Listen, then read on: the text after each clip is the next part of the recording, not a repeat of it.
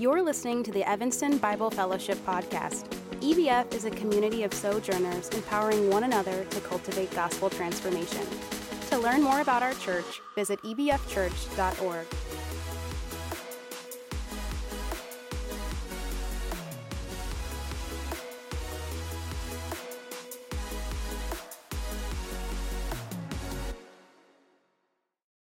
Our sermon comes from Mark 8, 1 through 21, and please stand if you are able for the reading of the word. So again, that's Mark 8, 1 through 21. During those days, another large crowd gathered. Since they had nothing to eat, Jesus called his disciples to him and said, I have compassion for these people. They have already been with me three days and have nothing to eat. If I send them home hungry, they will collapse on the way, because some of them have come a long distance. His disciples answered, But where in this remote place can anyone get enough bread to feed them? How many loaves do you have? Jesus asked. Seven, they replied. He told the crowd to sit down on the ground. And when he had taken the seven loaves and given thanks, he broke them and gave thanks to his disciples and gave them to his disciples to distribute to the people, and they did so. They had a few small fish as well. He gave thanks for them and also told the disciples to distribute them. The people ate and were satisfied. Afterward, the disciples picked up seven basketfuls of broken pieces that were left over. About 4,000 were present. After he had sent them away, he got into the boat with his disciples and went to the region of Dalmanutha.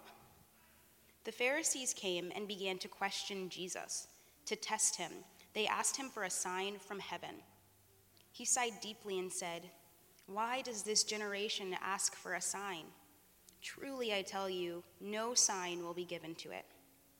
Then he left them, got back into the boat, and crossed to the other side. The disciples had forgotten to bring bread except for the one loaf they had with them in the boat. Be careful, Jesus warned them. Watch out for the yeast of Pharisees and that of Herod. They discussed this with one another and said, It is because we have no bread. Aware of their discussion, Jesus asked them, Why are you talking about having no bread? Do you still not see or understand? Are your hearts hardened? Do you have eyes but fail to see? And ears but fail to hear? And don't you remember when I broke the five loaves for the 5,000? How many basketfuls of pieces did you pick up? Twelve, they replied.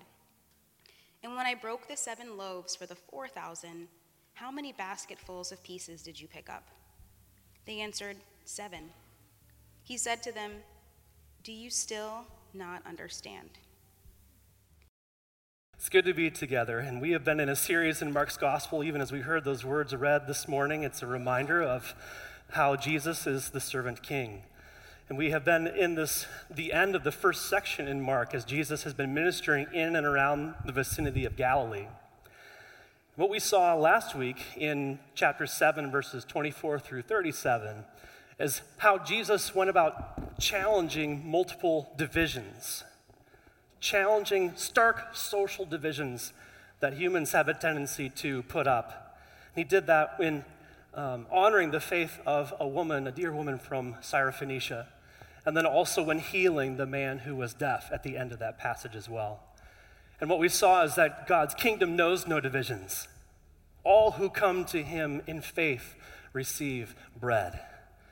In the passage we're looking at this morning, the table is set for all who gather to receive bread. In fact, there's a little kind of mini bread saga that has been taking place here in the middle of Mark, really running from chapter 6, the first feeding of the 5,000, to here in chapter 8 with the feeding of the 4,000, and then this ongoing discussion about bread that reveals a little bit of the disciples' um, slowness to get it. I feel like I identify right with them along the way.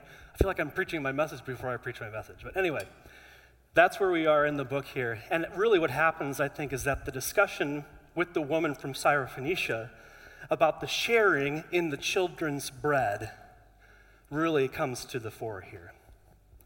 As all who gather receive bread. Let's pray together.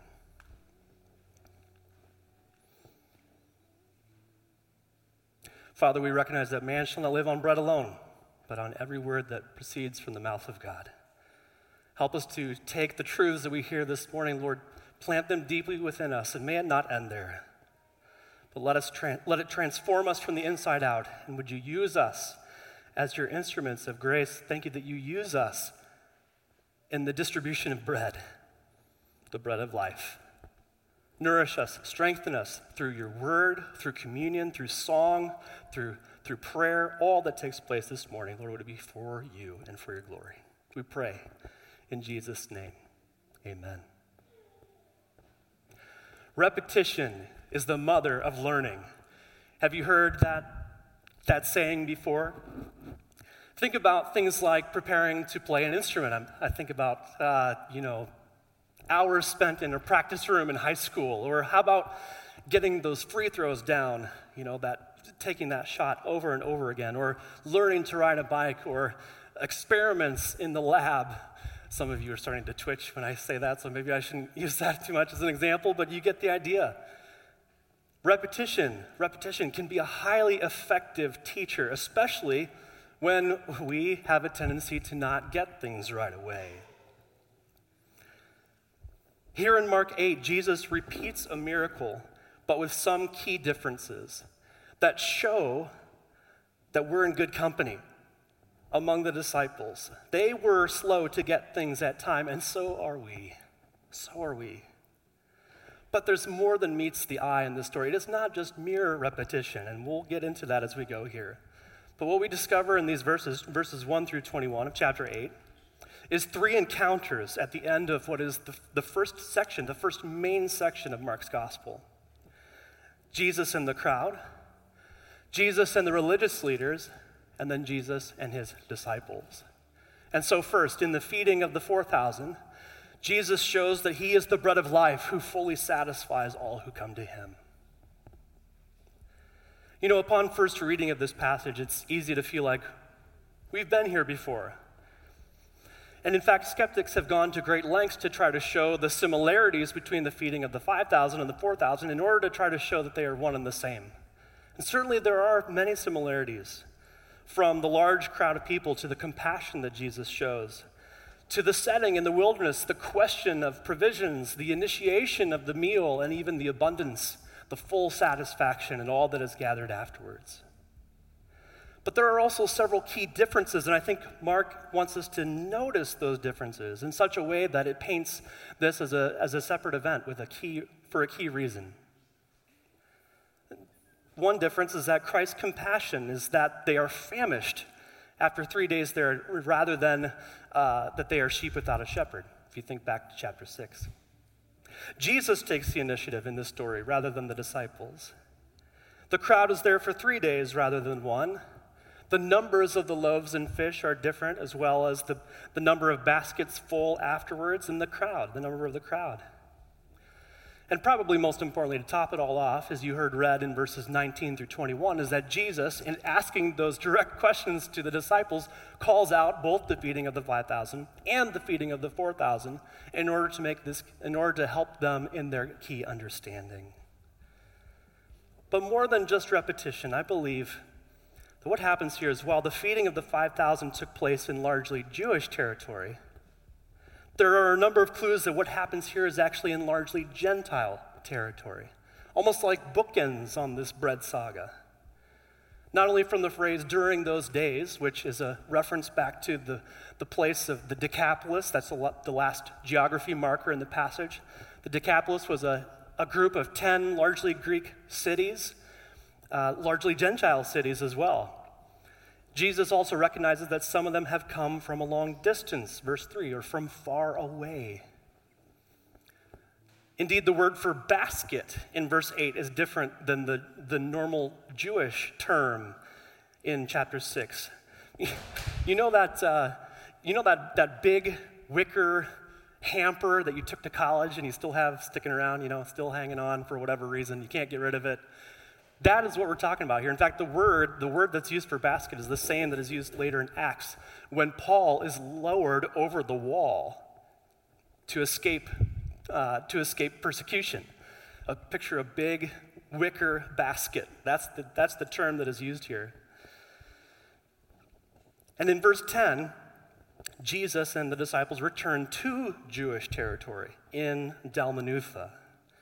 And so the feeding of the 4,000 here in largely Gentile territory, I believe, signals the full inclusion of the Gentiles in the kingdom of God.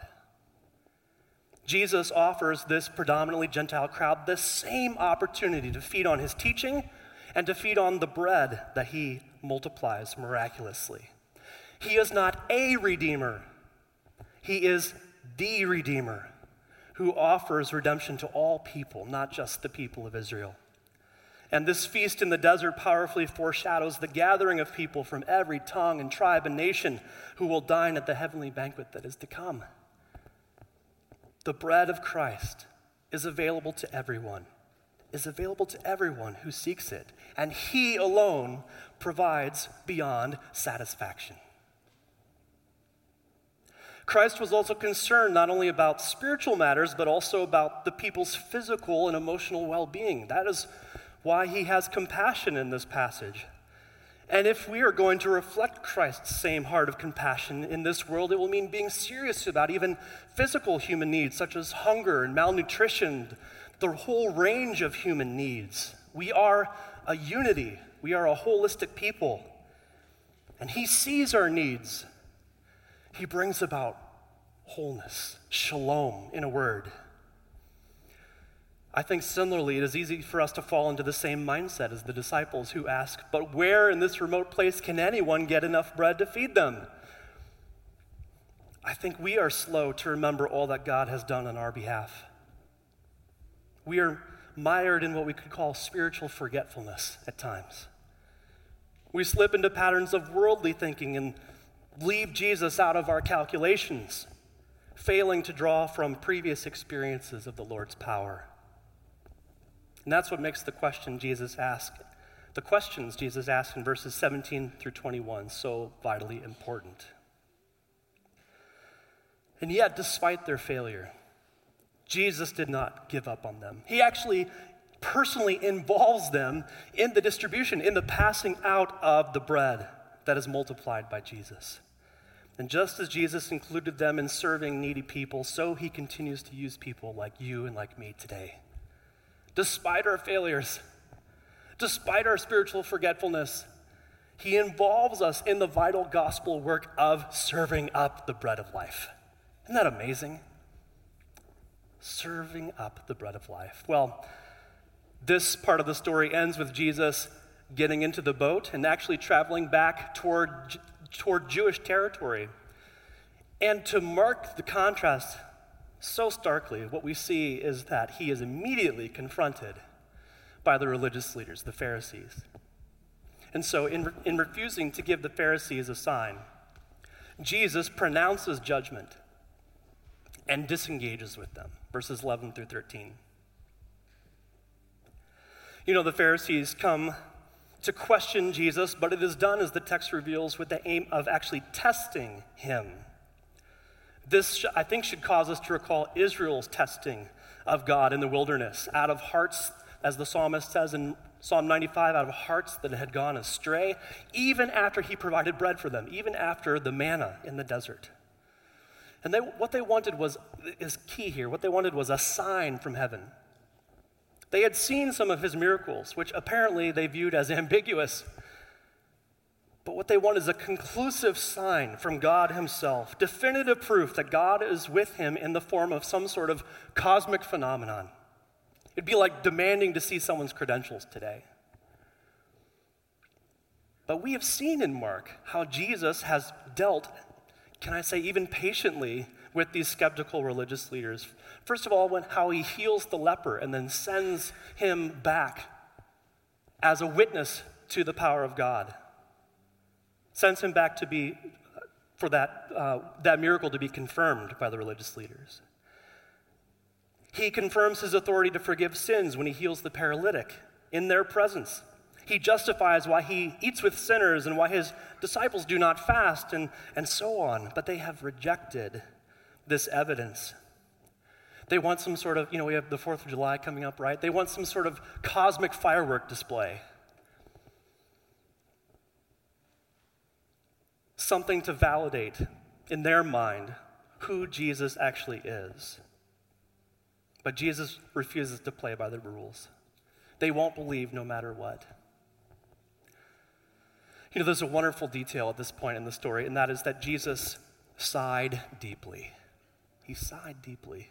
Actually, it should cause us to think about what he does even as he prepares to heal the man who was deaf in the previous passage. But here it refers more to indignation, perhaps even grief, than anger.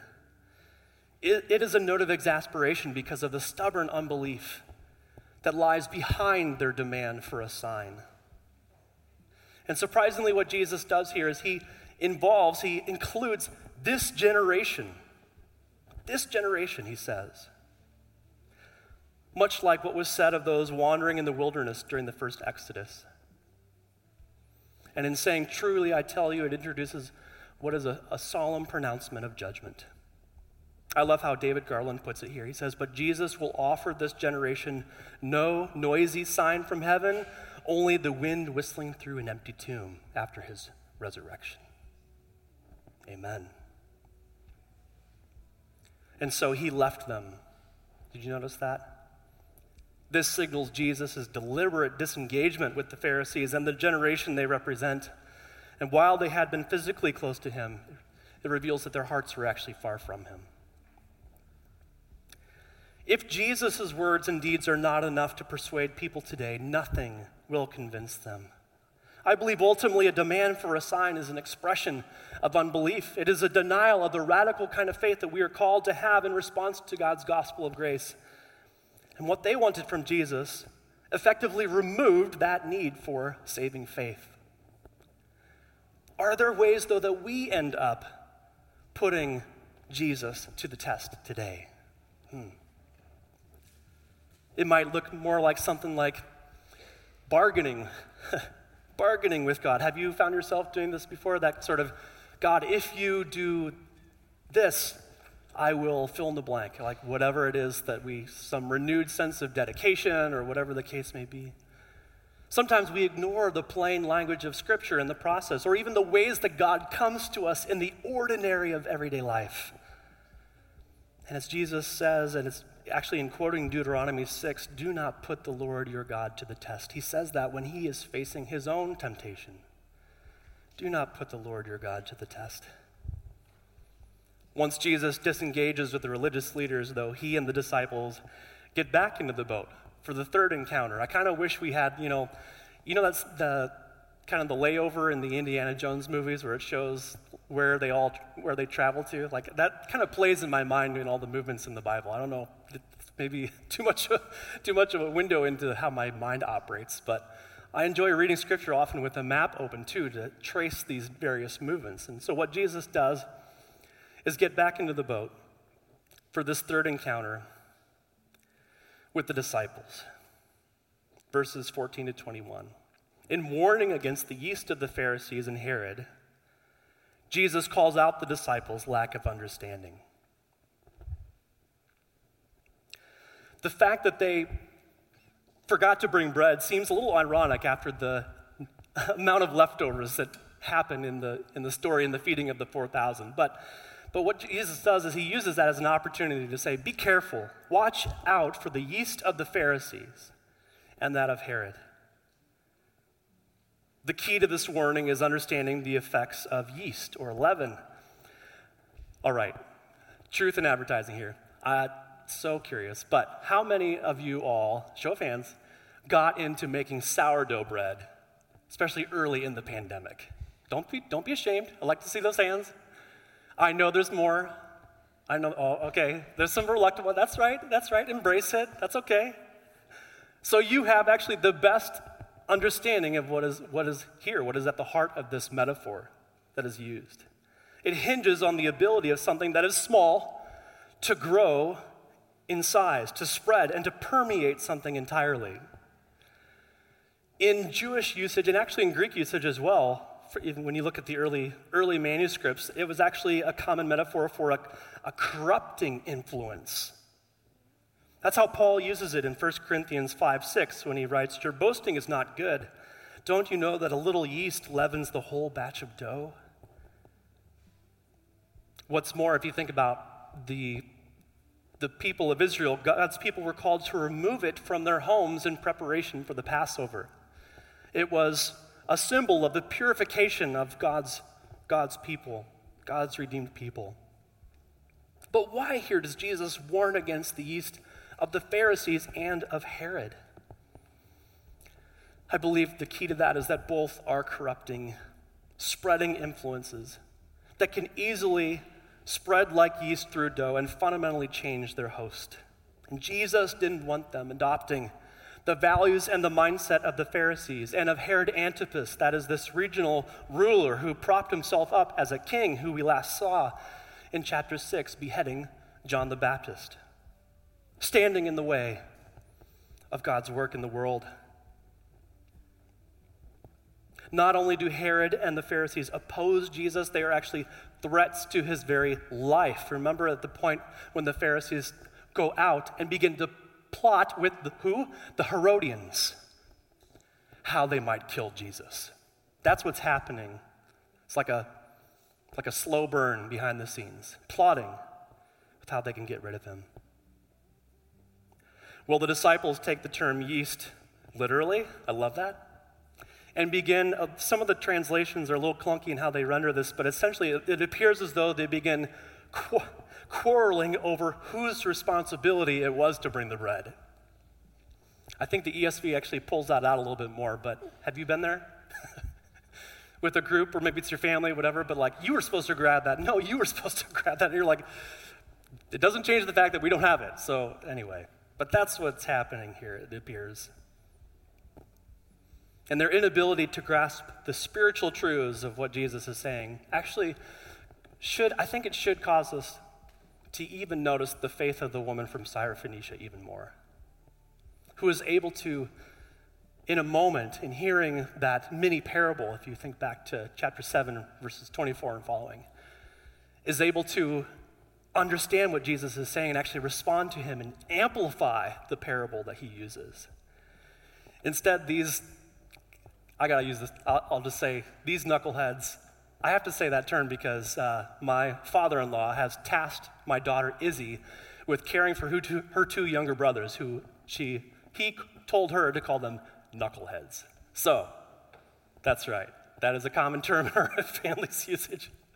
And so it's, you know, when they, when they get together, it's, how are the knuckleheads doing? You know, she's good at caring for them. Well, that's, that's what we see here with the disciples, and even more so with these questions that Jesus asks.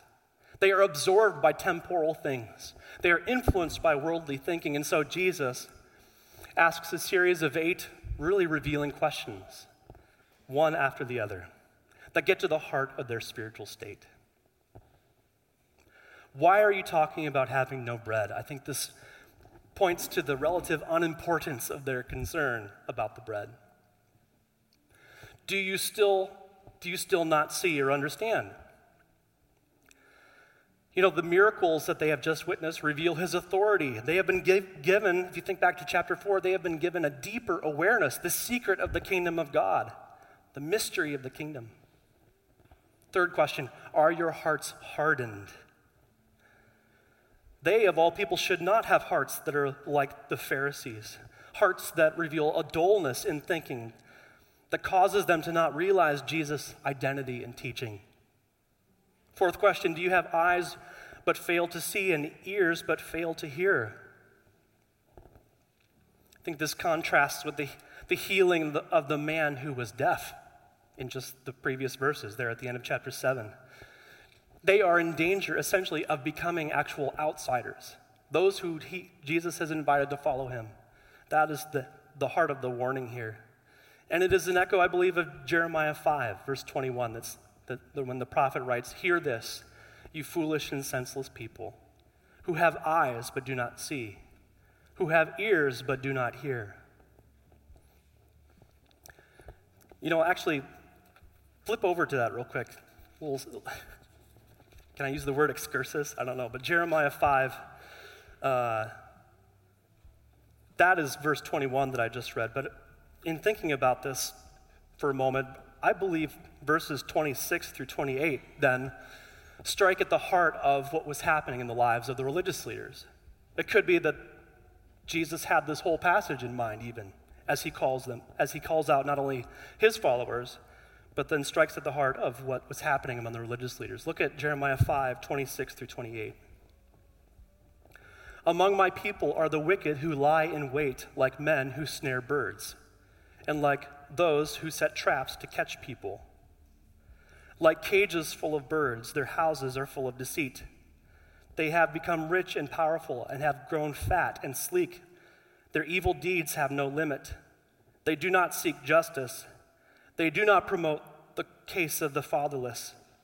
They do not defend the just cause of the poor. This, in a nutshell, is what is happening among the religious leaders of the day that Jesus calls out. And actually, at this point, separates from. We don't see them in the story until much later on. Fifth question, though, and don't you remember? Oh man. This is a challenge to recall what they have seen and heard. Mm. I think it's a question we need to be asked too. And don't you remember? Here, the questions uh, are no longer rhetorical. So, the sixth question when I broke the five loaves for the 5,000, how many basketfuls of pieces did you pick up? Should remind us of the first feeding miracle. Jesus confronts their petty thinking about a few loaves when the one who can feed the multitude is in their midst. Actually, if you think about, I'm sorry, I keep having like tangents or something like that, but if you think about the question that the disciples ask in verse 4, where can anyone find bread for these? There is not just anyone with them, there is the bread of life standing before them. How many pieces did you pick up? And then the seventh question when I broke the seven loaves for the 4,000, how many baskets full of pieces did you pick up? Twice, Jesus has met the needs of the people and shown how the gospel here expands, shows how the gospel is for all people, Jew and Gentile alike, regardless of our background. And the last question, which kind of echoes at the end of this major section in Mark, the first main act, if you will, in Mark. Do you not understand? Do you still not understand? Those who have the eyes to see and ears to hear, Jesus has shown through his miracles who he really is and the divine authority that he holds. The one loaf who is with them in the boat is their creator, their sustainer, their savior. Altogether, these questions form a really what feels like a fairly severe rebuke of the disciples. I almost find myself going like maybe after the first three or four questions I would have gone like, okay, I think I get I think I get where you're going with this. But there is a bright spot. Did you notice? The words still not. Or your translation might say, not yet do you not yet understand? Verses 17 and 21. They were being brought along the journey of greater understanding. This prepared, this prepared them and should prepare us, I think, for the main section that follows, the next main section, that of the new Exodus way, running from 8, chapter 8, verse 22 through chapter 10, verse 52. And this second act will begin with the opening of the eyes of the blind. Friends, just as the disciples were at risk of having the same attitudes that led the Pharisees and Herod astray, we too need to remain watchful and vigilant for thinking that reflects what we could call the spirit of the age. Church, the way of Jesus is totally different. And we have a tendency, like the disciples, to be preoccupied with earthly things. Dexter Maben, writing in the, the South Asia Bible, Bible commentary, this just really captured me when he wrote this. Jesus' words still challenge us. It is possible for us to get so concerned with numbers and practicalities in our churches and missions organizations that we do not stop to listen to the Lord or see what he is teaching us. When this happens, we may puff up like fermenting dough, but may fail to proclaim and live out Jesus' message. I love that quote. The disciples were indeed slow learners, but are we really any different? Even insiders like the 12 were susceptible to spiritual blindness and deafness. How quickly we forget truths like Luke 1:37 for no word from God will ever fail. How quickly do we forget truths like Philippians 4:12 through 13 I know what it is to be in need and know what it is to have plenty. I have learned the secret of being content in any and every situation. Whether well fed or hungry, whether living in plenty or in want, I can do all this through him who gives me strength. And Philippians 4:19, and my God will meet all your needs according to the riches of his glory in Christ Jesus. Church, we have a deep need for remembering. Kent Hughes writes, There is no better shield against spiritual declension and weakness than Christian remembering.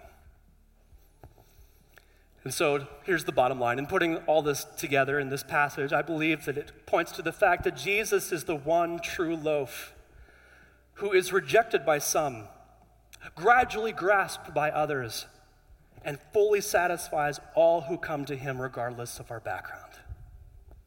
Did you notice that key detail in the boat? The one loaf? I think this is a, a key detail that we are meant to see because Jesus, the very bread of life, was there in their midst. He was with them. The feeding of the 4,000 is the second Exodus like feeding in Mark's gospel, but this time, as I mentioned, it is in Gentile territory. It points to Jesus' identity as the true bread of life and anticipates that all the nations will come and share in the children's bread, God's gospel of grace. And the messianic banquet prophesied by Isaiah is not just for the people of Israel, but for all peoples everywhere. Isaiah 25 paints this beautiful picture. Verses 6 through 8.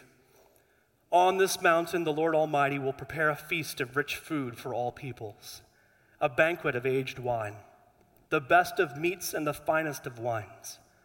He will swallow up death forever.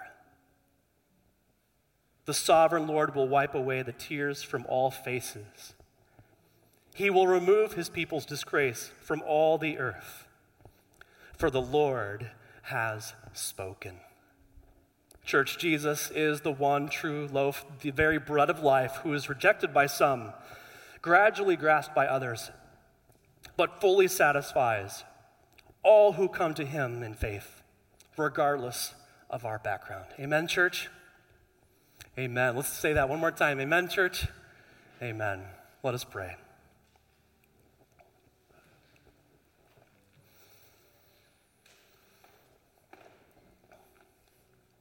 Our Father, we thank you for your life giving word.